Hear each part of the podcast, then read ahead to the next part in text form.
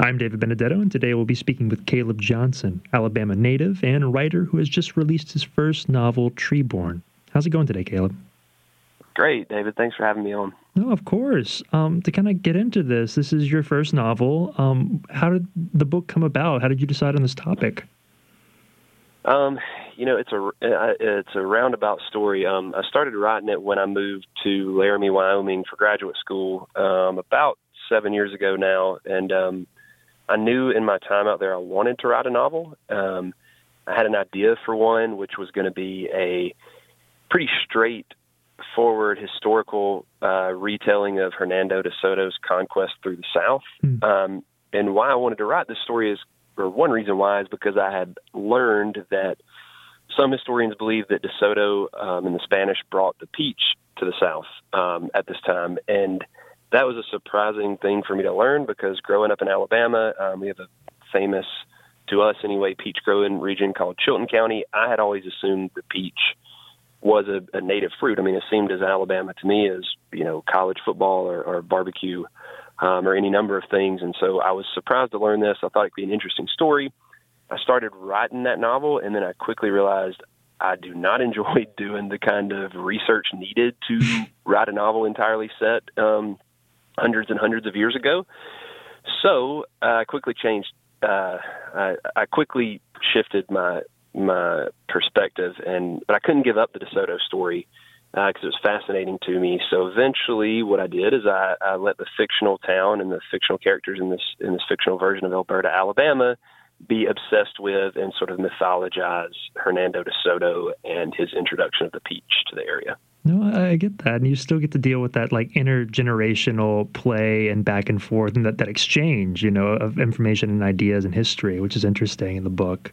Uh, what's it like writing about a place that you've called home for so many years? You know, there was certainly a little bit of pressure for me. Um, maybe more just internalized pressure than than actually any outward pressure. Um, because I wanted to get it right. You know, um, it was really important to me to capture the voices, especially uh, that I grew up around, and because um, I think they're beautiful voices, and, and I think they're poetic, and I think they have uh, unique ways of saying things, and I think they're often, at least these particular rural Southern voices aren't often heard in American literature. So, if I was going to have them in my book, and my book was going to be published, I wanted to get them right. Um, so there was some pressure that I put on myself to do that, but I, honestly, it was pretty easy to do, even though I was writing from 1,500 miles away in, in Wyoming, um, because I grew up among um, just some wonderful women who were excellent storytellers and really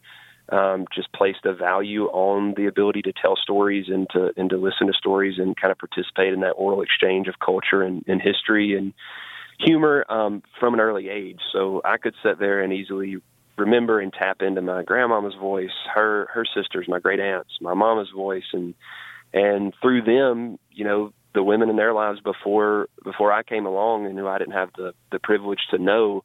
Um, all those stories were passed down in those way of uh, ways of talking, the, the ways of seeing the world, especially the natural world. Um, it was just an important part of my family's culture and, and one that I'm glad was given to me. And, and it, through this book, I wanted to kind of do my part to, to keep it alive. No, I can see that, and it, you see that within the, built within the structure of the book as a sort of an oral history coming back to this time that's no longer with um, your character of Janie, uh, kind of looking back about this place that's soon to be kind of overcome with water. Uh, tell me about writing that character in particular, and why it was important for you to kind of like have this back and forth between time, have her looking back towards these things. Mm. Janie was one of the first characters I came up with. Actually, for this novel, uh, the setting um, of a fictional town called Alberta, Alabama, was one of the first things I got. So I, I quickly saw the town. I saw the peach orchards. I saw the woods and the and the rivers.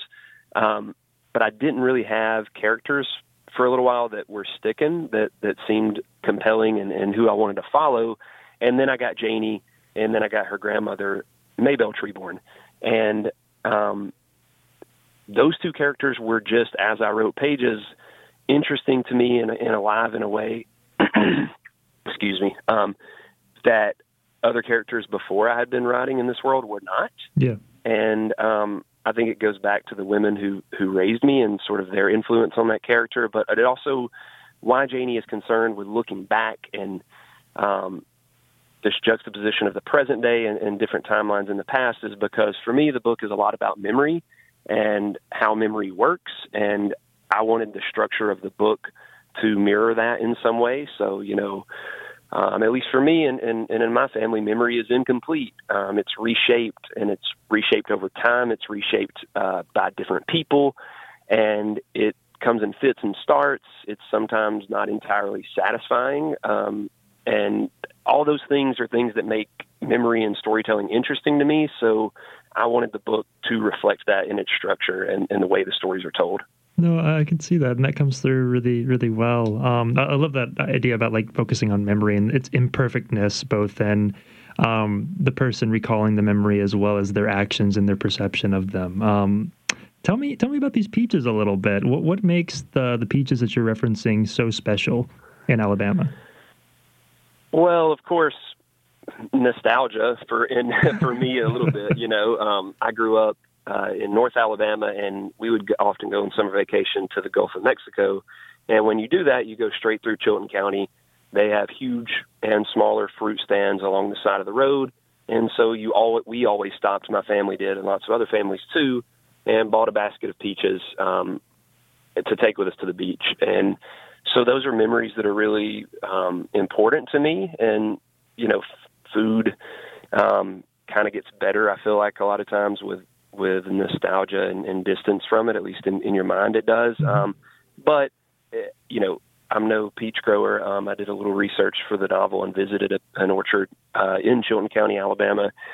And one thing with the peaches, I think, why they get their particular flavor is they're allowed to to hang and ripen on the tree for a pretty pretty long time. They're not quite picked as early. Mm-hmm. And so that gives them sort of a ripeness and a, and a juiciness and kind of a texture to the fruit's flesh that is different from um, some peaches, and, and to me, uh, more delicious. All right, I'll take that then. I'll be looking for those at some point then. and I've been in. I was in Georgia yesterday, and it came up in in conversation at the event um, about Alabama peaches versus Georgia peaches, and I I had to stand my ground and, and defend my Chilton County peaches, although I was a little afraid um, maybe some rotten fruit or something was going to going to come my way from the crowd. But I, I had to defend them because they're they're the best to me. Oh, obviously, you got to stand your ground, uh, no matter what the uh, the uh, the Georgians say about that. I think that's great. Of course. well, awesome, Caleb. Um, I, I, know you um, grew up in Alabama, obviously, but you attended an MFA uh, or got your MFA in Wyoming. Uh, had you ever been outside of the state before you you went to Wyoming?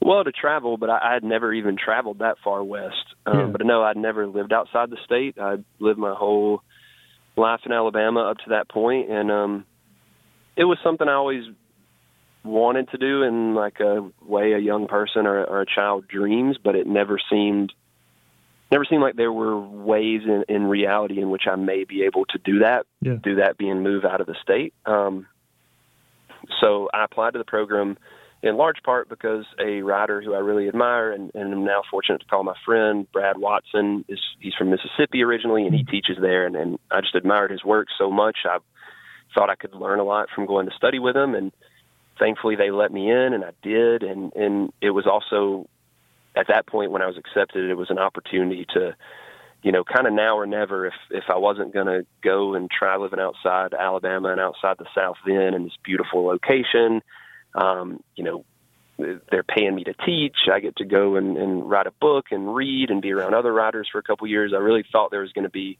no better scenario upon which I could leave. Yeah. Um, so I, I pushed myself to do it. And, and David, I'm really I love the South, and I'm not one of these Southerners who left because you know he disliked it here, even though there there are things to like and dislike, of course, and, and good and bad everywhere.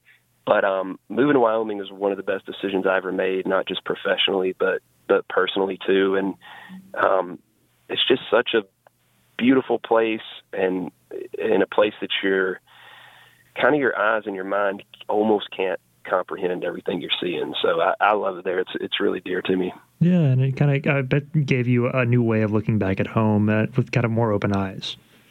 For sure, yeah. I don't think the novel would be um, exactly what it is if I had have written it in Alabama or in the South. You know, since it is so much about memory and and I wrote it from afar, I did have to see it in my mind and, and hear the voices in my mind in a different way than than I would have if I was home. And, and I'm very close to my family and friends at home. I, I make phone calls, you know, all the time, and I go home as much as I can. And, and when I would go home while I was writing this novel, I would be intentional.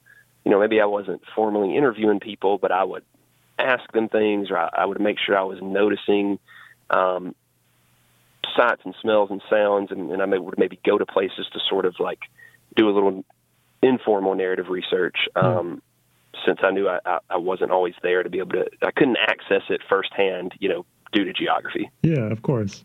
No, I think that's interesting. Um, the the first kind of version of this novel about DeSoto. Um, tell me why you were so interested in in making a narrative crafted around him. Like, what really got you interested in that story? You know, I think it was two things. Number one, if you drive around the South, um, you'll notice a lot of places named after DeSoto or a lot of places with Spanish names. And I'm not just talking to New Orleans, which obviously has a, a much more pronounced Spanish influence, yeah. um, but places in the rural South, in North Mississippi, in Alabama, um, obviously in Florida. And you'll see these places, you know, towns, streets, counties. Um, but I didn't anyway ever think much about it, even though I, I knew Hernando de Soto was a, a Spanish conquistador um, from you know history in school. But in my history classes, anyway, we never spent much time talking about his impact on the South or his time here. You know, um, probably in part because he it was very violent and and horrible for the the native people living here at the time, and partially too, I think, because um, it was not successful from from the Spaniards' point of view. You know, they didn't um, they didn't necessarily find valuable things, whether it was land or, or resources or, or whatnot. And, mm. and DeSoto actually died on this on this conquest, which was interesting to me as well. Um, so there was that, and then there too was just you know from a writer's standpoint, if I was if my intention was to write a novel, I had here a uh, kind of a backbone, you know, that I could that I could start with, which seemed a little less intimidating. You know, I knew that DeSoto landed somewhere on the west coast of Florida, and I knew roughly, although it's pretty disputed, the actual path he took, um, his journey through the South, and I knew it ended near the Mississippi River. So when I was trying to conceive of a novel in my head, you know, in the early days of composition, that seemed appealing to me from a writer's writer's point of view to have that backbone of a beginning, middle, and end that I that I knew. Yeah, no, I get that. I think that, that's interesting. Okay, um, I know you've been been on this tour, kind of going through different places and having conversations with different people along it. Uh, and, and in Georgia, I know the uh, there was a presence from the the Bitter Southerner while you were there as well, right? Yep, Chuck um, Reese from the Bitter Southerner uh, kind of moderated the the event, asked asked some questions, and um, was sort of the MC, I guess you could say. No, okay. Well, that's, that's cool. Um, they're one of the, the publications I admire coming out of the South, trying to uh, push kind of the art and the writing uh, coming here into the 21st century. And I'm really interested in your opinion. Who are some Southern writers that you feel are kind of on the edge of Southern literature right now, or kind of um, pushing things forward? Or any people that you admire that you really uh, would recommend others kind of looking into? Mm-hmm. Well, I, don't know about being on the edge, but two that come to mind immediately. Um, one is Kiese Laymon, who um, is a Mississippi writer and writes fiction and nonfiction. But um, you know, I think he writes about um, the lives of Black Southerners in a in a way that's um, just really stunning from a from a, a writer's point of view. You know, like from a craft and, and, and literary perspective, it's it's beautiful and also in a way that I think is really important um, from a cultural point of view because we're hearing and seeing stories um, about Black lives in the South that maybe haven't been told as often through his writing. Hmm. Um, and I think another writer who does um, a beautiful job. But just her sentences just have my jaw on the ground, and and she also writes about a lives in a, in a part of the South that maybe doesn't get as a lot of uh, play or attention outside the South as Jesmyn Ward in, in her latest novel. Um, those are two two writers who I just admire so much, um, for sure. And um, now I'm gonna ramble and try to think who else in the South that uh, that I need to name. This is like I've had this question every time, David, and I just every it's like the one question where whenever someone is asked you like who are writers that inspire you or who are you reading or who do you it's just like no matter how much you prepare you, your brain just blanks it secrets that away um, yeah so those would be two i would that i can say and hopefully hopefully part of that soundbite is usable for you that's that's fine we, you've reached the quota we're okay Okay. well, good. good. I'm glad, Caleb. um, well, tell me a kind of fun question. Um, what's a, a, piece of art? Doesn't have to be a book that you've kind of experienced in the past year that you keep coming back to. I'm gonna say. Um, I'm not going to say in the past year necessarily, but I'm going to say related to the book. Um, you know, Hugh Treeborn, one of the, the main characters, the patriarch of the family, is um, for lack of a better word, an, an outsider artist or a self-taught artist. Um, so I've always been a fan of, of Southern, you know, vernacular artists of, of that nature. Mm-hmm. And um, as I was writing the book, I spent a lot of time looking at the works of Thornton Dial. Um, and I don't know if you're familiar with him, but he is a uh, black man from Bessemer, Alabama, who, much like Hugh Treeborn, would um, take, you know, found objects of, of different types and make these sometimes monumental, often of different sizes, but these really textural, uh, stunning, uh, very much uh, suggesting movement and, and a liveliness um, works of art. And so I've been a fan of his his art for a long time. And once I had this character who was an, also an outsider artist or a self taught artist, um, I knew that that Mr. Dial's work would be um, important to him and, and to that character. So that was certainly an inspiration for the character of Hugh Treeborn. And, and if you haven't seen Thornton Dial's work, it's just it's worth looking at because it's just so. It really is stunning, and it's amazing that he he takes all these different um, all these different objects and, and puts them together in a way that really suggests, oftentimes to me, just a movement and a, and a liveliness that that takes me aback. Yeah, no, I'll have to look him up. I, would never heard of him before. That that sounds awesome. Um, cool. Well, I'm glad to have that on here. Um, tell me if you could have like an ideal writing space, like a place you could go and write. What what would that look like, and and how do you feel you work best? Well, I know I work best in the morning as early as possible. Um, I'm not a, a night owl. I love the morning time when I can be alone and and I kind of feel like I'm kind of stealing from the day ahead by by getting up early to work, if that makes sense. Yeah. Um, so so that's important to me. Um, as far as the location, you know, I, I wrote this novel in so many places, David. I, I wrote large chunks of it in a janitor closet on top of a water heater, um, in a you know in a notebook in the back room at the butcher shop where I worked, um, on various computers at various other office jobs, um, in an attic space in Pittsburgh, in, in the basement where we live now in Philadelphia. Um, I, I wrote it all over, and so the space isn't so important to me as much as the time of day, I guess. Yeah. Um, now, I would love this is like my dream as I as I get older and and as my family does too. Um, the the inspiration for a lot of the the land and the woods you see in Treeborn is is this acreage that my maternal grandmama has in Arley, Alabama, where I'm from, and um, behind her house is a pasture and a, a fallen down barn and a overgrown now fish pond. And what I would love to do is one day have just a very basic um, shack there that in summers or you know during holiday breaks, just whenever I can, I could go there and um, be by myself and, and write and sort of be on the land that that was so important to me and becoming a storyteller and, and the person I am. I would love to be able to go back and do that one day. Yeah, that sounds lovely. Uh, I'm hoping that happens for you. That that would be great.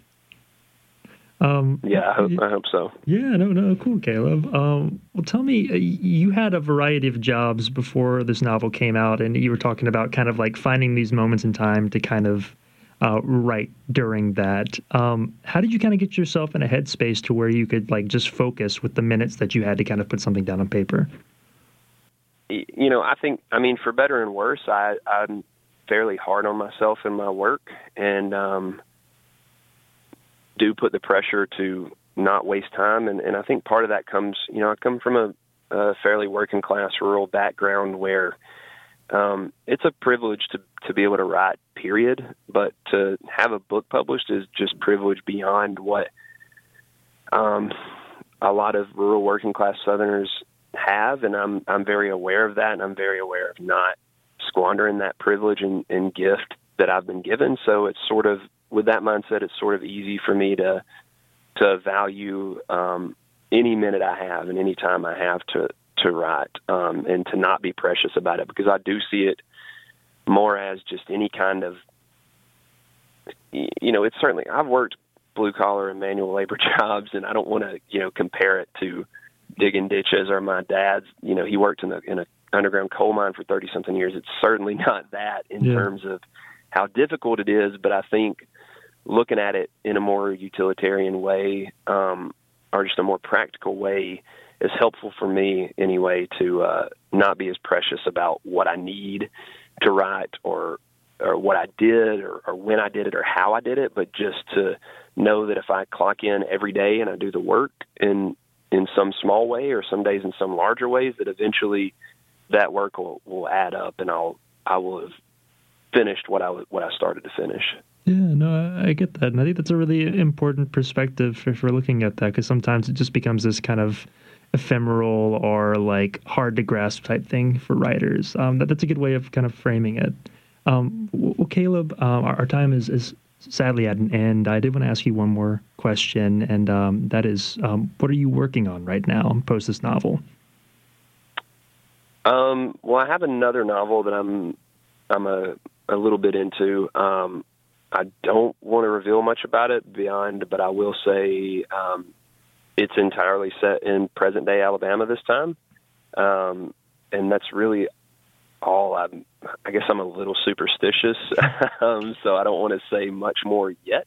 Yeah. But um, yeah, I'm working on that. I'm working on, kind of always working on some shorter nonfiction pieces. Um, just picking at them when I can um, to give myself a break, or if I get a little bogged down in, in the novel, um, I'll do that. So um, working on those two, and of course, you know, I, I want to write novels for the rest of my life, and I have you know ideas like like most novelists do, and notes and character sketches that um, to sustain me for a while, um, and and that's that's my passion, and that's what I you know give me something to look ahead to and, and to keep me busy in the present moment is is where I get a lot of a lot of joy about my day. Oh, I get that. Well, it's a good thing to have then. Well, we'll not not bar in on those superstitions then. Uh, get good look on that novel. And um, Caleb, thanks so much for speaking with us. Oh, thank you so much for having me, David. I really enjoyed it. No problem. That was author Caleb Johnson, whose first book, Treeborn, has just been released. And that's our show. You've been listening to the Writers Forum on WRBH 88.3 FM here in New Orleans. You can catch our show every Thursday at 3 p.m. as well as on Sundays at 8:30 a.m. This program, as well as all of WRBH's other interview programs, can be found on our SoundCloud page after it airs, which is located at soundcloud.com slash WRBH Reading Radio, as well as on iTunes and Google Play. I'm David Benedetto. Until next time.